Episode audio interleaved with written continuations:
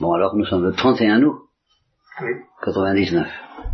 Bien. Alors le titre, ça s'appelle Le fils de telle larme. Et alors là, euh, point de suspension. La phrase complète, qui ne sera pas écrite, c'est Le fils de telle larme ne saurait être perdu. Il s'agit de Saint Augustin. Bon, Augustin était un pêcheur. Il, avait une, concubine, il avait un enfant. Il a eu un enfant qui s'appelait Adéoda. Bon. Euh, enfin, ça, se passait. Sa mère était chrétienne, c'était Sainte Monique. Et elle versait de nombreuses larmes sur euh, l'inconduite et la- et l'affreux chemin pris par Augustin. Et elle est allée voir, je crois, Saint-Ambroise de Milan, Oui. L'évêque de Milan, où, où habitait Saint-Augustin à ce moment-là, il lui a parlé de son fils, et, et elle a versé de nombreuses larmes. C'est tout ce que tu sais toi aussi. Oui, et, et tu savais tout de même, j'espère que tu peux confirmer, parce que c'est très important du point de vue de ce que j'appelle l'Église enseignée, que Saint Ambroise a répondu, le fils de telle larme ne saurait être perdu. Euh, et alors, le, le- le grand mot que je vais prononcer à ce sujet-là, c'est que, aux yeux de l'Église enseignée, au nom de laquelle je parle en ce moment, les paroles de Saint Ambroise sont ce qu'on appelle ou plutôt les larmes de Sainte Monique, telles que Saint Ambroise a su les déchiffrer prophétiquement, les larmes de Sainte Monique sont ce qu'on appelle un signe de prédestination. Et que si on veut entendre correctement ce que l'Église enseignée comprend du mystère de la prédestination, il faut le rattacher à des exemples de ce genre, celui-ci étant particulièrement éloquent, précis et clair. Savoir que, euh, du simple fait que Sainte Monique versait sur son fils de telles larmes dans la prière, ce fils apparaissait comme prédestiné. Voilà comment l'Église enseignait sans les choses. C'est ça le sensus ecclésié. Qu'est-ce que ça veut dire la prédestination? Ben, Ce que l'Église sent à propos de Saint Augustin, quand elle voit Sainte Monique prier comme ça pour lui. Et ce que Saint Ambroise, euh, avec le charisme prophétique d'un évêque, a, précisé en disant, bon, le fils de tel arbre ne saurait être perdu, ne saurait être damné. Ce- bon, ça suppose un certain nombre de choses, mais c'est, ça la prédestination. Et je, et je veux dire, ça suppose un certain nombre de choses que je vais préciser. Ah ben, D'abord que, justement, ces, larmes euh, n'étaient pas des larmes banales, n'étaient pas des larmes ordinaires, et que, justement, elles ont frappé Saint Ambroise, et qui a dit, alors là, devant ça, euh, son fils ne peut pas être perdu. Son fils qui était hérétique, qui n'était pas seulement pécheur, qui était hérétique, c'est ça que tu, tu expliqueras, pas qu'il était manichéen, ce qui veut dire que, comme beaucoup de penseurs, même, même modernes, et à leur insu, il y a un Dieu du bien et un Dieu du mal qui se battent, et la victoire euh, est incertaine. Bon, alors ça c'est une grosse hérésie, une grosse erreur, parce que nous chrétiens, nous croyons qu'il y a bien un Dieu du mal, un Dieu du bien et un prince du mal, mais que la victoire de Dieu est certaine, bon. Alors, euh, Saint Augustin croyait ça, ce qui est très grave, et malgré ça, bon, Saint Ambroise a dit le fils de ces larmes ne saurait être perdu. Mais ces larmes-là n'étaient pas des larmes banales, ce n'étaient pas des larmes ordinaires. Ce qui veut dire ceci, c'est que si on prend euh, quelqu'un comme euh, Balthazar, dont nous avons parlé, ou, bien d'autres qui voudraient espérer pour tous et vider l'enfer, eh bien, il dirait à Monique, mais euh, euh, pleure comme ça pour tous les hommes, et ils seront sauvés, et, tous, on pourra espérer, et avec la même fermeté que Saint Ambroise, que tous seront sauvés. Le fils de, les fils, les fils spirituels de telle larme ne sauraient être perdus. Et c'est à quoi justement l'Église enseignée répondra, mais ce n'est pas possible. Il n'est pas possible de pleurer pour tout le monde, et à volonté comme ça, de la même manière que Sainte Monique a pleuré pour Saint Augustin. Ça, l'Église enseignée le sent.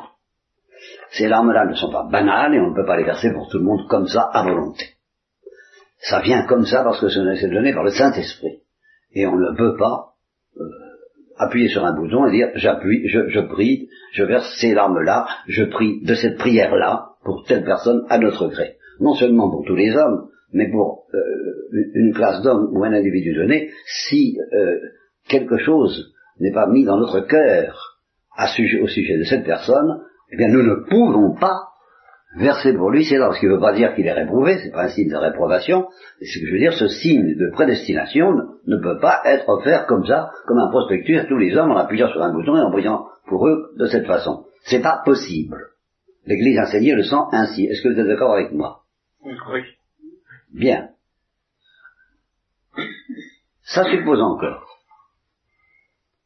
ces larmes-là que Sainte Monique acceptait de ne pas être tranquille au sujet du salut de Saint Augustin. Il y a une incompatibilité absolue entre la moindre apaisement, la moindre assurance, la moindre, euh, oui, la moindre, le moindre argument rassurant qui aurait pu atténuer l'inquiétude mortelle de Sainte Monique.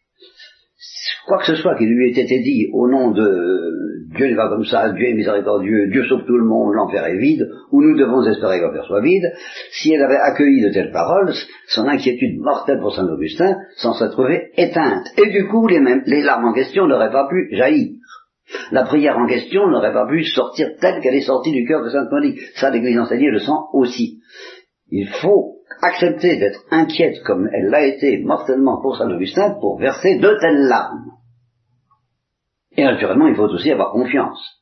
Mais, cette confiance, c'est une confiance qui jaillit sur le, sur le terre, sur le terreau, sur le terroir, sur le terrain de l'inquiétude, et de l'inquiétude mortelle qu'elle éprouvait au sujet de Saint Augustin.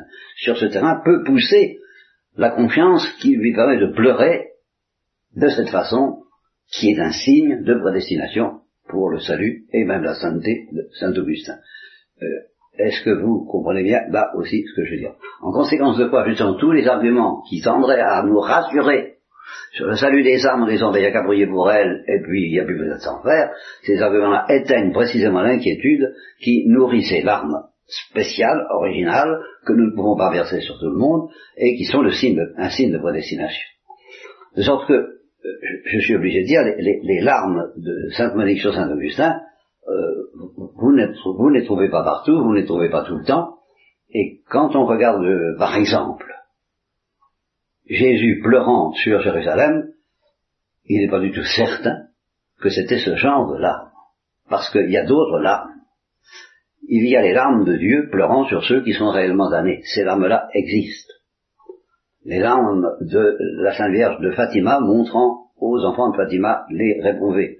Les larmes euh, de Jésus sur ce Oh Jérusalem, que de fois j'ai voulu rassembler tes enfants sous mes ailes comme une dans mes, sous mes bras, dans mes bras, comme une poule rassemble ses enfants sous ses ailes, et tu n'as pas voulu connaître ces heures qui étaient données pour ta paix. Et toutes les prédictions sur l'enfer du Christ, on peut penser que de temps en temps c'est une menace, que ce n'est pas une affirmation catégorique, par exemple, Capernaum, tu seras précipité en enfer, on peut espérer que ce soit une menace, et non pas une prédamnation, mais on n'a pas le droit de systématiquement dire tout, ça c'est une menace, parce qu'à ce moment-là, on éteint la sainte inquiétude de Sainte Monique et la sainte douleur du Christ demandant le trouvera-t-il encore la croix quand il reviendra dans le monde, que l'Église enseignée sent qui est vital comme signe précisément du salut de ceux qui seront sauvés.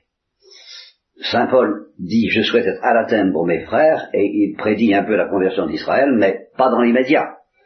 Et par conséquent, il n'exclut pas du tout qu'il pleure sur justement la, damnation de ceux qui actuellement euh, repoussent le Christ et le crucifix. Il pleure.